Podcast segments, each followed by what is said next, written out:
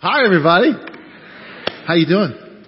You look great. What a weekend. What a fall. Oh my goodness. It's just been amazing. I'm absolutely loving this. It's just been a blast and I hope you're breathing it in because it's not going to last forever. The snow is coming.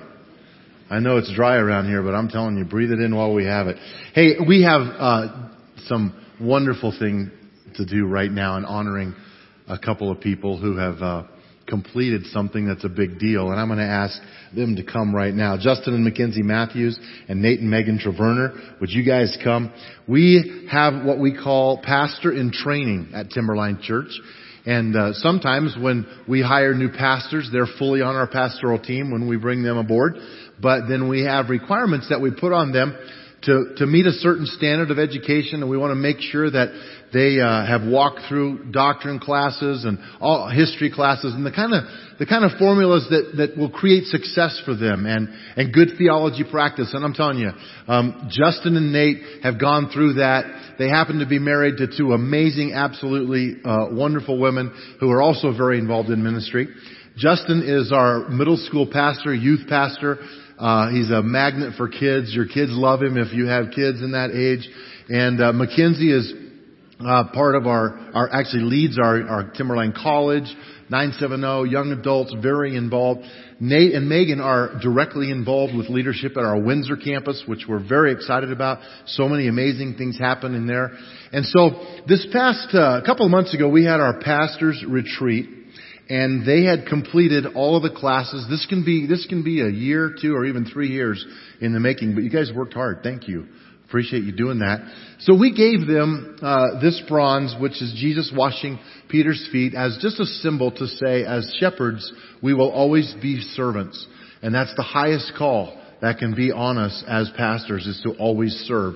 So we presented that and it was a setting where all of our pastoral team got to say nice things and, and there were tears and it was wonderful and, and it was really, really fun to, to kind of bless and encourage and we, we love you so much and thank you for your investment here at Timberline. So I thought, let's take a weekend and pray over them and let you know that they have completed that now. So congratulations, you never have to read another book again. No, I'm kidding. It's ongoing around here, believe me. but let's pray. Lord, first I just want to thank you so much for Justin and Mackenzie, their lives, just who they are in you. Thank you for this couple. God, thank you for their enthusiasm for the work of God. I don't take that for granted. Their eyes sparkle when they talk about ministry. Their heart leaps within them as they think about the things that they are praying for, the things that you are doing. Thank you for the young people and young adults impacted in the kingdom because of this couple. Bless them, encourage them. Thank you for their commitment to excellence. Father, when I think about Nate and Megan and I think about their work ethic and their love for God, their history, their labor, their intensity in terms of saying, we believe in the kingdom. Thank you for their worldview and their travels and their calling and the things that you've put upon them to say, we are called to Windsor. And God, we pray for the town of Windsor that you will bless and encourage. You will use these guys mightily in that environment. Thank you that they're part of this thing called Timberline Church. We pray blessing, encouragement, and strength upon them for the glory of God. Use each of these for your purpose in Jesus' name. Amen. Amen. Let's say thank you to these wonderful people. Love you guys. Thank you. Pretty amazing stuff. All right. All veterans. If you are a veteran in the South Auditorium as well, stand right now. Let us say thank you.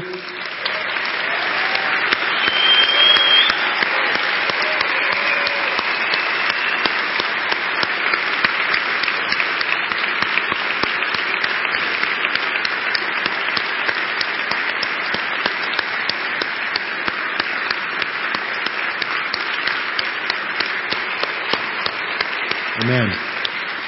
Wow. I hope you feel the heart behind that applause. We deeply appreciate your commitment and your sacrifices, the ones you have made to make a difference in our lives and in this great nation. So God bless you in that. Well, I'm telling you, it has been uh, quite a week, hasn't it?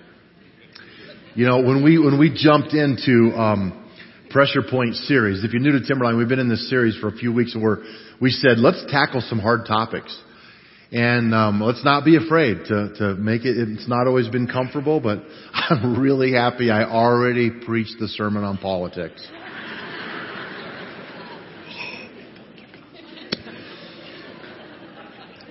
What a week. You know, the one thing that we can say, regardless of, of where you're at in all this, let's pray for our leadership. That's the one thing that the Bible does say we can all agree on. Regardless of where we stand on issues, we need to pray for our leaders. Amen? So make it a practice on a daily basis to just ask God to give you wisdom on how to pray and uh, let's believe God for, for His, His hand in our nation because we really do need it. Now, today's topic has to do with money. And don't get nervous because the topic isn't about asking you to give Timberline money. Has nothing to do with that. Okay? This message has to do with money matters. Now you can say that money matters, like all the things around money, or you can say money matters, like it's a big deal in our lives. Um, how many of you have a pretty good relationship with money? You would say you do. Okay. You're, you're dating. How many of you are divorced from money? Is it a blessing in your life? How many of you say money's a blessing in my life? Okay. How many, if you had just a little more, it would be a little better blessing? we, we all, we all probably wish we had a little more money. That's just a, it's just a common thread. And I've had a blast researching all this, so many thoughts. You know, if you're single, you have money issues. If you're married, you might have more money issues. One of the number one problems in marriages, one or two, it goes back and forth, is how people handle money. It creates a lot of conflict. And next week we're looking at conflict, so this might pop up again. But I think about whether, if you're rich, you have money issues. You say, no, rich people don't have money issues. Oh, do some research. Boy, will you change your mind on that. If you're poor, you have money issues. It's amazing all of us have issues with money. And we all think we would kind of like a little more. I, I, uh, I, I love contentment. I'm a pretty content person. But every now and then I'll, like I heard this song. I, I sort of like the pop country, uh, music. I don't know why, because I've never really liked country music till the last couple years. And it's sort of clever. And so there's this guy that has this song. His name is Chris Janson. And it says, the first verse is, I ain't rich, but I sure want to be. Working like a dog all day ain't working for me. I wish I had a rich uncle that would kick the bucket. And that I was sitting on a pile like Warren Buffett. I know everybody says money can't buy happiness, and it goes into the chorus, but it can buy me a boat. and it can buy me a truck to pull it. It could buy me a Yeti 110 ice down with some silver bullets. Yeah, I know what they say. Money can't buy everything. Well, maybe so, but it can buy me a boat. you know, one of the one of the things about money that's kind of humorous to all of us is that sometimes, like that toy, you know, that one thing that you really want, and it's like so easy to say, man, if I could just scrape up this amount of money, I could I could buy me a boat. You say, well, money won't make you happy. Really? Let me try. Let me just try. One of the things that, that I want to be really honest and transparent about today is that I, I don't like it when people say, well, money just makes it more complex and doesn't make you happy. I really believe that more money in most people's lives can bring comforts that they wouldn't know otherwise. I believe money can create scenarios for greater experiences in travel and knowledge and education. You with me on that? Can we agree on that? It doesn't mean that it, it saves your soul. It might be harder to walk with God if you make more money. I don't know. That's kind of where we're going today. That's what Jesus indicates. And so, we've got to really talk heart to heart, undo some myths about money and Christian faith, and, and, and get real. So don't be offended today. Come in open-handed to say, look, I'm, I'm here to learn, I'm here to grow, because that's how I want to come in. The first thing in your program, if you have an outline to follow along, is just how can I learn to ask good questions? What, what are some good questions that I can journey with God through that will help me make good decisions about money? I'm about to tell you a story in Luke chapter 18 that is known as the rich young ruler. You've heard the story We're going to break it down and talk about it. Now here's what you need to know about the story context wise. This young man is very, very wealthy and he is basically coming to Jesus to kind of justify his position on eternal life. He wants Jesus to make some compliments to him. His motive as it, as it unfolds as he approaches Jesus is to basically impress Jesus with all that he's done and how great he is and the deeds that he's done. And Jesus isn't very impressed. And so that's where the conflict kind of is in the story. At first it almost seems like Jesus is rude to him, but he's not. So how can I ask good questions? Listen to the question the rich young ruler asked Jesus. Luke 18 verse 18. Once a religious leader asked Jesus this question. Good teacher, what should I do to inherit eternal life? Seems like a great question to me. That's probably the number one question that we should ask. However, Jesus sees his motive because Jesus always sees the heart. And so we have to pay attention to what's really happening in this story. The motive of his question is to get Jesus to praise him because he's very self-absorbed, as you'll see in a minute. Like, I'm really awesome. You'll agree with me, right, Lord? Well, here's the takeaway line. Never patronize God.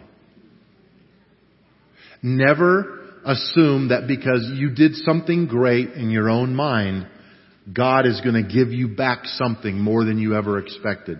Because God sees the motive of the heart more than deeds itself. Huge thing in this particular story. Second thing, I'm going to go real fast to the first four things. Second thing is that Jesus sees into our heart as to what we would call good. Good behavior, good deeds, all the things that we label as, as good, God sees into our heart first and foremost. So what does Jesus do? He comes right at this guy in verse 19. Instead of answering the question yet, he says, why? Because he said, good teacher, what do I need to do to inherit eternal life? Jesus says, why do you call me good? Jesus asked him, only God is truly good. Now, you would think that's kind of rude. Why is he saying that? The guy was just trying to give him a compliment. No. The guy was trying to butter him up. And Jesus is not denying that he's fully God, because Jesus was good. He's the Son of God. But what he's trying to do is say, there is only one good, and it's not you. And it's not me, it's God. And so be careful about putting labels on people when you don't know the motive of their heart. Jesus is trying to help him see that he's asking here a loaded question. Number three, in your outline, we know what we know. This young man knew a certain pattern of life that he thought was good and it's all he knew. He was blind to the things he didn't know. And we all are. So it sounds kind of simple. We know what we know, but I want to talk about that because look at verse 20. Here's what Jesus does. But to answer your question, you know the commandments. You must not commit adultery, murder, must not steal. He goes through six or seven of the Ten Commandments. And then the man, I don't know if he interrupts him or not, but he jumps right in and he says, I have obeyed all these commandments since I was young. Here I am before you. His t-shirt says, been there, done that. I represent all the good things that you could ever tell me I need to do. See, Jesus is disgusted by this self-righteousness. As a matter of fact, the Bible says that our self-righteousness is like what to God? Filthy rags. We, we don't have a thing we can offer God in His holiness and His purity no matter what we do. That's why we can't earn salvation. That's why just being better or doing more good doesn't give us a favorite spot with God. It's why we submit. We surrender. Words like that are the answer and the ticket for our salvation. We submit to God. We surrender to God. We don't offer to give Him our best and flex our, our muscles and say, look at what I can do. Because God sees that coming and He doesn't like it. That's why we have to constantly be developing our lives. Because we only know what we already know. That's why I'm in a couple small groups. I want friends in my life to be able to see into my life, speak into my life. Recognize attitudes where I need checks. That's why I have accountability built in my life in so many areas of my life. I want fresh eyes on things that I'm looking at because my filters, I only know what I know. And I, there's a whole bunch of stuff I don't know. So that's why I read books. It's why I'm asking you to read books. It's why we read the Bible. It's why we study. It's why we prepare ourselves. So please be a disciple. Be a follower of Jesus that recognizes your limitation when it comes to knowing what only you know. But there's a lot more to know. And if that's true, then the second part, number four, is true. And that is that we don't know what we don't know. It's more than just a play on words. We really don't know the things out there when we don't know about them. Have you ever been, you know, someone shares something with you and you go, man, I didn't even know that existed. And it's like, wow, my brain is expanded now. That's what Jesus is about to do in verse 22. Look at what he says. When Jesus heard his answer, he said, Oh, there's still one thing you haven't done. Sell all your possessions, give the money to the poor, and you will have treasure in heaven. Then come and follow me. When the man heard this, he became very sad, for he was very rich. What, what just happened in this story? Jesus went right to the heart. When they asked Jesus what the greatest commandment was, do you remember what he said? Love God with all your heart, mind, body, soul, and strength. And love your neighbor as yourself. Those two of the greatest commands, this young rich ruler was doing neither one of those. He loved his wealth more than he loved his God. He loved himself much more than he could ever love another person. He was stuck and he couldn't even see it. He didn't know what he didn't know. And when it was revealed to him, he couldn't bear it. He couldn't handle it because he's worked hard on performance, but he's not worked hard on heart. And God goes right to the heart and reveals something to him. Now I do want to read this next passage because there's a lot of confusion about this. It says in verse 24, When Jesus saw this, he said, how hard it is for the rich to enter the kingdom of God. In fact, it's easier for a camel to go through the eye of a needle than for a rich person to enter the kingdom of God. Oh, great. I, I don't think a camel could ever go through the eye of a needle, right? He's saying it's impossible. And then you read, if you study this out, you'll see that some scholars have kind of made this little, I don't even know where it came about, most people don't, but they said that you could look for the needle gate in Jerusalem. And the needle gate was the smallest door opening, and for a camel to go through the needle gate, they had to unpack it, it had to learn to get on its knees and kind of crawl through, which actually historically never probably existed. So I don't know where that theory came up. But here's what Jesus is really saying. Self-righteousness will keep you out of heaven. Independence from God will keep you out of heaven. No matter how good you are, no matter all the great things you do, if your dependence is not on God, you're in trouble spiritually. Why? Because God wants to be our source for life.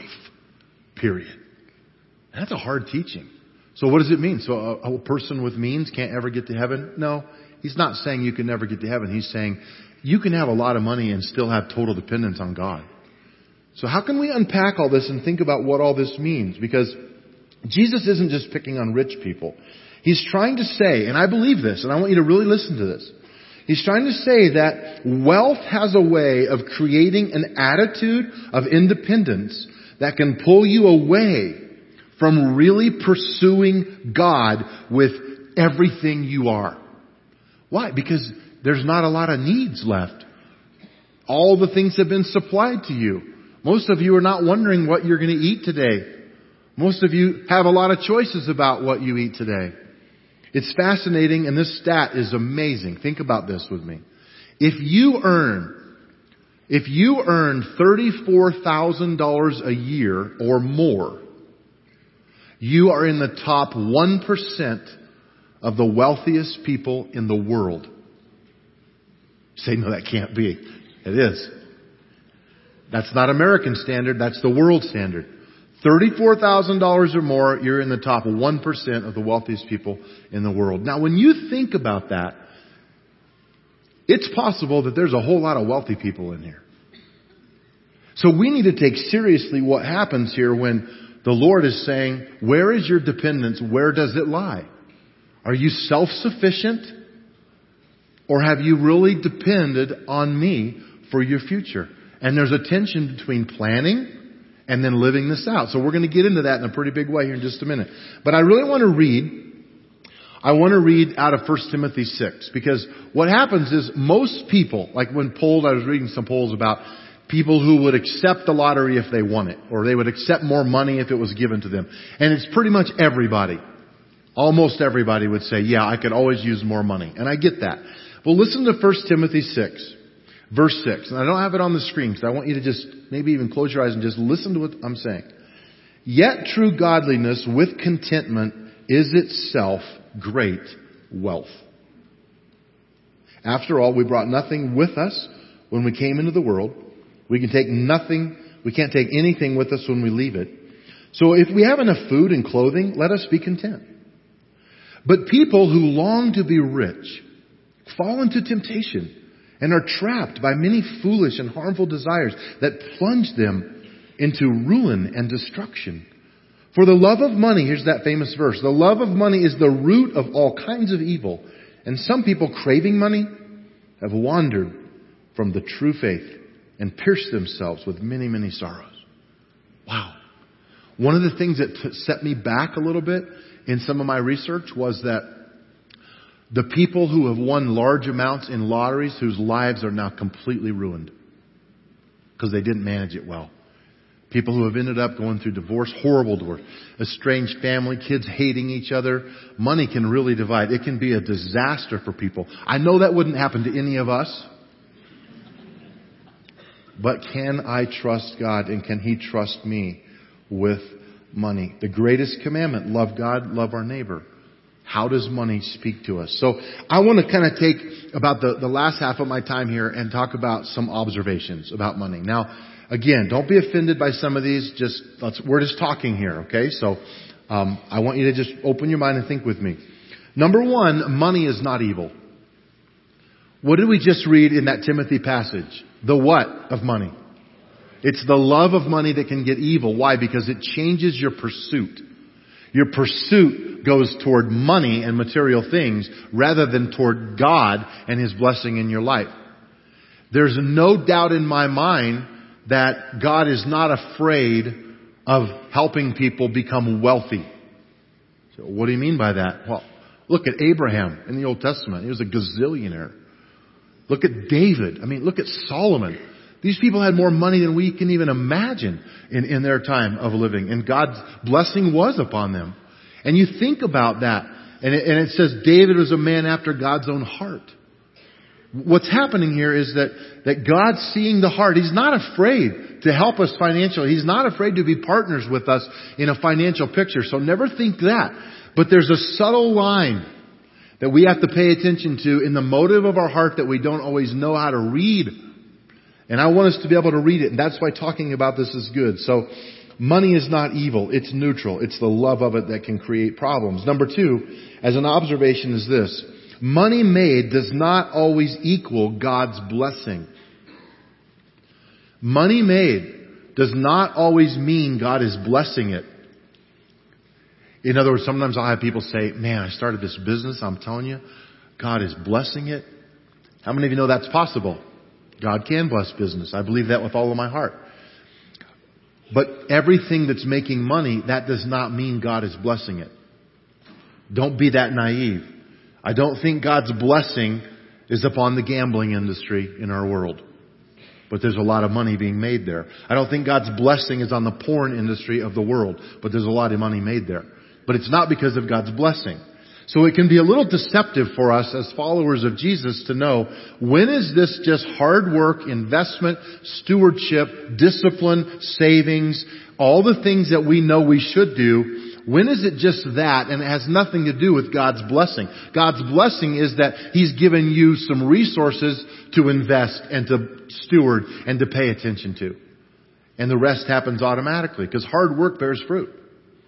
And so there are many principles we have to be careful not to say, well, it's just God blessing it. God may be blessing it, and, and sometimes He does, but it's obedience that we have to have. This third one seems to contradict the second one, but it doesn't. Number three, write this down. Money well spent is blessed by God. When you choose, when you make good decisions biblically about spending money, God can bless it. And He wants you to work hard. You know, it's amazing the, the, the parable of the talents when God, the, the owner gives two talents, five talents, ten talents, He gives these away and He comes back and says, what did you do with the money I left? And it's the guy with one talent that buried it. He said, look, I knew you were tough. I buried it. I was afraid. And he gets it taken away from him. Why? Because he didn't nurture it. He didn't grow it. He didn't pay attention to it. So God wants you to work hard. God wants you to have a budget. God wants you to think about finances. It's a critical part of our lives and not waste it away. Look at Luke 6:38. This is this is one of those verses that if it's the only verse you hear, you're going to have a warped theology. So it can't be the only verse, but this is in the Bible. Listen. Give and you will receive. Your gift will return to you in full, pressed down, shaken together to make room for more, running over and poured into your lap. The amount you give will determine the amount you get back. Wow, this is exciting. Okay, okay God, I'm gonna drop a five in today. I'm looking for a ten this week. It's this automatic exchange that we do so we start giving to get. That's not what this is saying. This is saying when a pure heart has generosity bleeding out of it, you're going to be a giver. You're going to care. You're going to be giving in ways you don't even know you are. Why? Because that's the nature of God. And when you are born again with the nature of God, generosity kind of oozes out of you. And it can be an expression on your face. It can be in a handshake, the warmth of a hug. It can be the fact that you are living generously and you are giving in a way that it makes a difference. Now, I've got to have number four because this is controversial. Money brings about extremes. Number four is money brings about extremes. I want to talk about these. Through history, you can, I could look them up. I could give you name after name after name of people who say true followers of Jesus will never have any material goods. They should be poor, basically. Um, because they've given it all to the Lord. They're not consumed with things of this earth. And so they have no possessions on this earth and they give it all away. Many people have lived that way and they've died that way. There are other people in our world that say all Christians living under the blessing of God will be wealthy. Both are wrong. Both extremes are wrong. Find the balance in the middle of what God's Word really says. I, I, I had a discussion with someone, and you wouldn't know them. It's not in this city, but, but they said they were in their mid 70s, and I said, "Hey, talk to me a little bit about retirement. How did you plan? What did you do?" And think, and and they said, "Well, I'm just trusting God." I said, "What do you mean?" They said, "I don't have a retirement plan." I said, "No plan at all? Nope. I'm going to work until I die." And I said, what if a health issue hits you? What if, they said, I'm trusting God. Well, you know, then you feel like a real idiot saying, well, that's stupid. right. I'm, trusting God too, but wait a minute. There's some principles about planning and paying attention and don't start the house and have the foundation done and not be able to finish what you're doing. So, so I'm for planning. I believe God's plan and will is for us to pay attention. I don't think we are guaranteed to be rich if we walk with God. I don't believe we're guaranteed to be poor if we walk with God. We must be good stewards. What can God trust you with? You're thinking, well, he could trust me with a little more. Could he? Could he really? I'm asking that question. If he dropped a chunk into your life, what would you do with it? I could buy me a boat. and a truck to pull it. Think about that. Um, these extremes are hurtful to people. Um, they they oppose each other. I, I get so angry. One of the reasons I don't watch Christian television is because the other day, our, our provider has all the religious channels kind of in one section, and I was sort of just going through. I don't know, I don't follow who's who, and so I didn't even know who this was, but I, I clicked on it. It must be toward the end of the hour because they were all wrapping up and they were all asking for money. All of them. And so I thought, you know, I'm not very good at taking offerings. I need to learn from these guys. Maybe, I, what can I learn? So I, I flipped it on this one, this guy. No kidding. He's sitting there and he's looking at his hands like this. And he looks at the screen and he says, right now you're watching this show. And right now, God is wanting you to take your right hand and go get your checkbook and write a $100 check. And when you put it in your right hand, you're going to lay it up on your left hand and we're going to pray for a double blessing. And you're going to get back double what you give.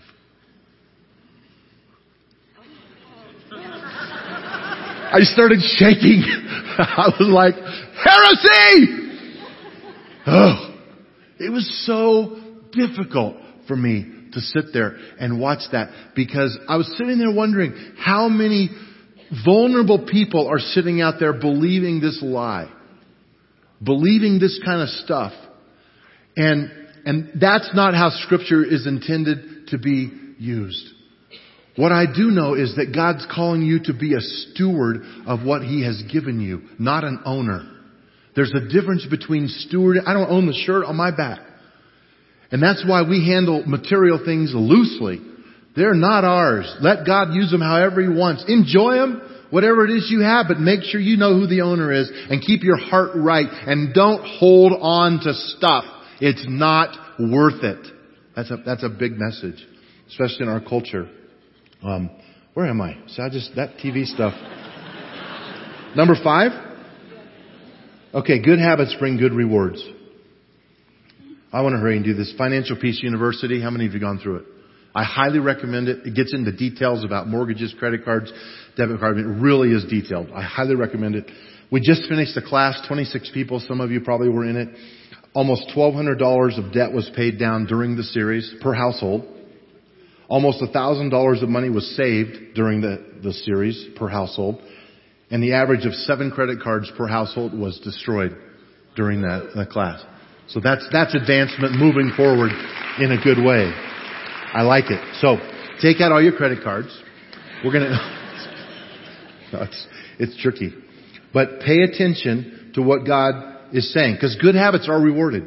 And that's so biblical. If you are a steward and you're doing this, you pay attention, God can reward those. Now here's, here's how I want to wrap up. What, the question that I've left you with, I want you to help me with and make a list. So what are all the ways that, that we can be generous? and, and not just with money. So I'm just going to give you 10 seconds and I want you to just, if you have a pen out, if not, just use your mind. Think of all the ways you can give, all the ways you can be generous, and then we'll talk about them. Ready, go.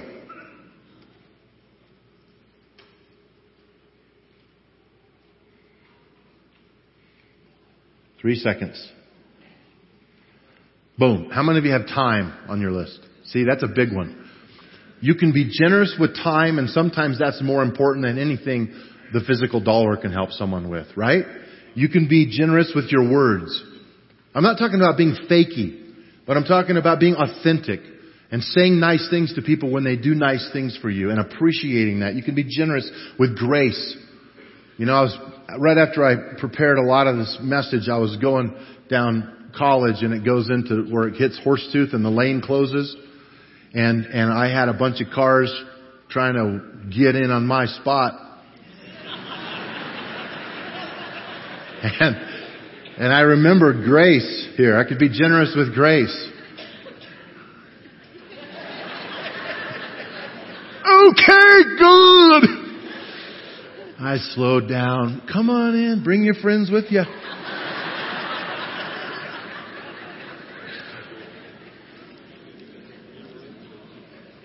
They wave. I'm like, get over earlier next time. Can only have grace once. Then you die. We had a we had a great we had a great guy, Brad Brad Formsma. You're going to meet him in February. He's going to speak here at Timberline. He's he wrote a book called I Like Giving, and it has very little to do with money, dollars. It has to do with stuff like that, where you're you're giving in other ways of your life. And he told a story when he was here, which is really cute. He told many stories, but one was that he went into Whole Foods with his kids, and he was in the checkout line and his kids were grabbing extra stuff and he got in the line that said like 15 items or less, I think he said, and he was pushing it. It was like right at 12 to 15, but, and, and he said a lady behind him in a business suit, very like in a hurry, came with a, a, a chicken salad. That's all she had. And she set it on the counter and she kind of started fidgeting like, and the kids were trying to get more stuff, you know, for the counter and he could just feel the tension, you know, behind him like, oh no, we gotta hurry and, and he's feeling this and she's doing this and, and really, really, really almost rude and he said, oh man, I, I just felt so bad and he said, so I just, when she was turned the other way, I just said to the clerk, go ahead and click her salad on my bill. So the clerk just clicked it and slid it over and put it in a separate bag and left it there. Lady turns around, has no idea. And so finally all the kids, they all leave and she slides her salad up and the clerk said, oh, no, it's already been paid for. He, this gentleman paid for it. And she went, what? She waited for him outside. And Brad and his kids came out and she said, why'd you do that? And he said, well, I, I felt bad. I, I could tell you were in a hurry and I didn't know what to do. And I just thought I could buy her, her lunch. And, and she said, no one has ever done anything like that for me. She said, I, I work at Apple and I can get you a great discount on products. And one of his kids said, Dad, I need an iPad. he said, he said, no, we don't give to get. That's the principle here. You know, the littlest thing can make all the difference. What can you do in that little moment? The gift of mercy. Be generous in the use of your material possessions. What do you have that someone else would love to have some fun with? What do you, when I've offered my motorcycle to people, they're like, whoa, whoa, whoa. I'm like, gotta have a license and you gotta wear a helmet. but I don't care. Now don't all of you come and ask me to borrow my motorcycle. oh great. No, I think, I think material possessions are something that we could share. We could learn. I, I heard a great story of a guy in a neighborhood who had an old pickup and he, and he just put a sign out that says, it's a neighborhood pickup. Use it when you need it. You know, you don't always need a truck, but that one time when you need to get the fridge over there or pick, get some sand, it, it's just amazing the things we could think of. Praise, hospitality, on and on it goes. How and where will I live a generous life? And what will my attitude be toward money? You guys, let's be a steward regardless of the amount we have, not an owner, because God owns it all. Amen? Let's pray together.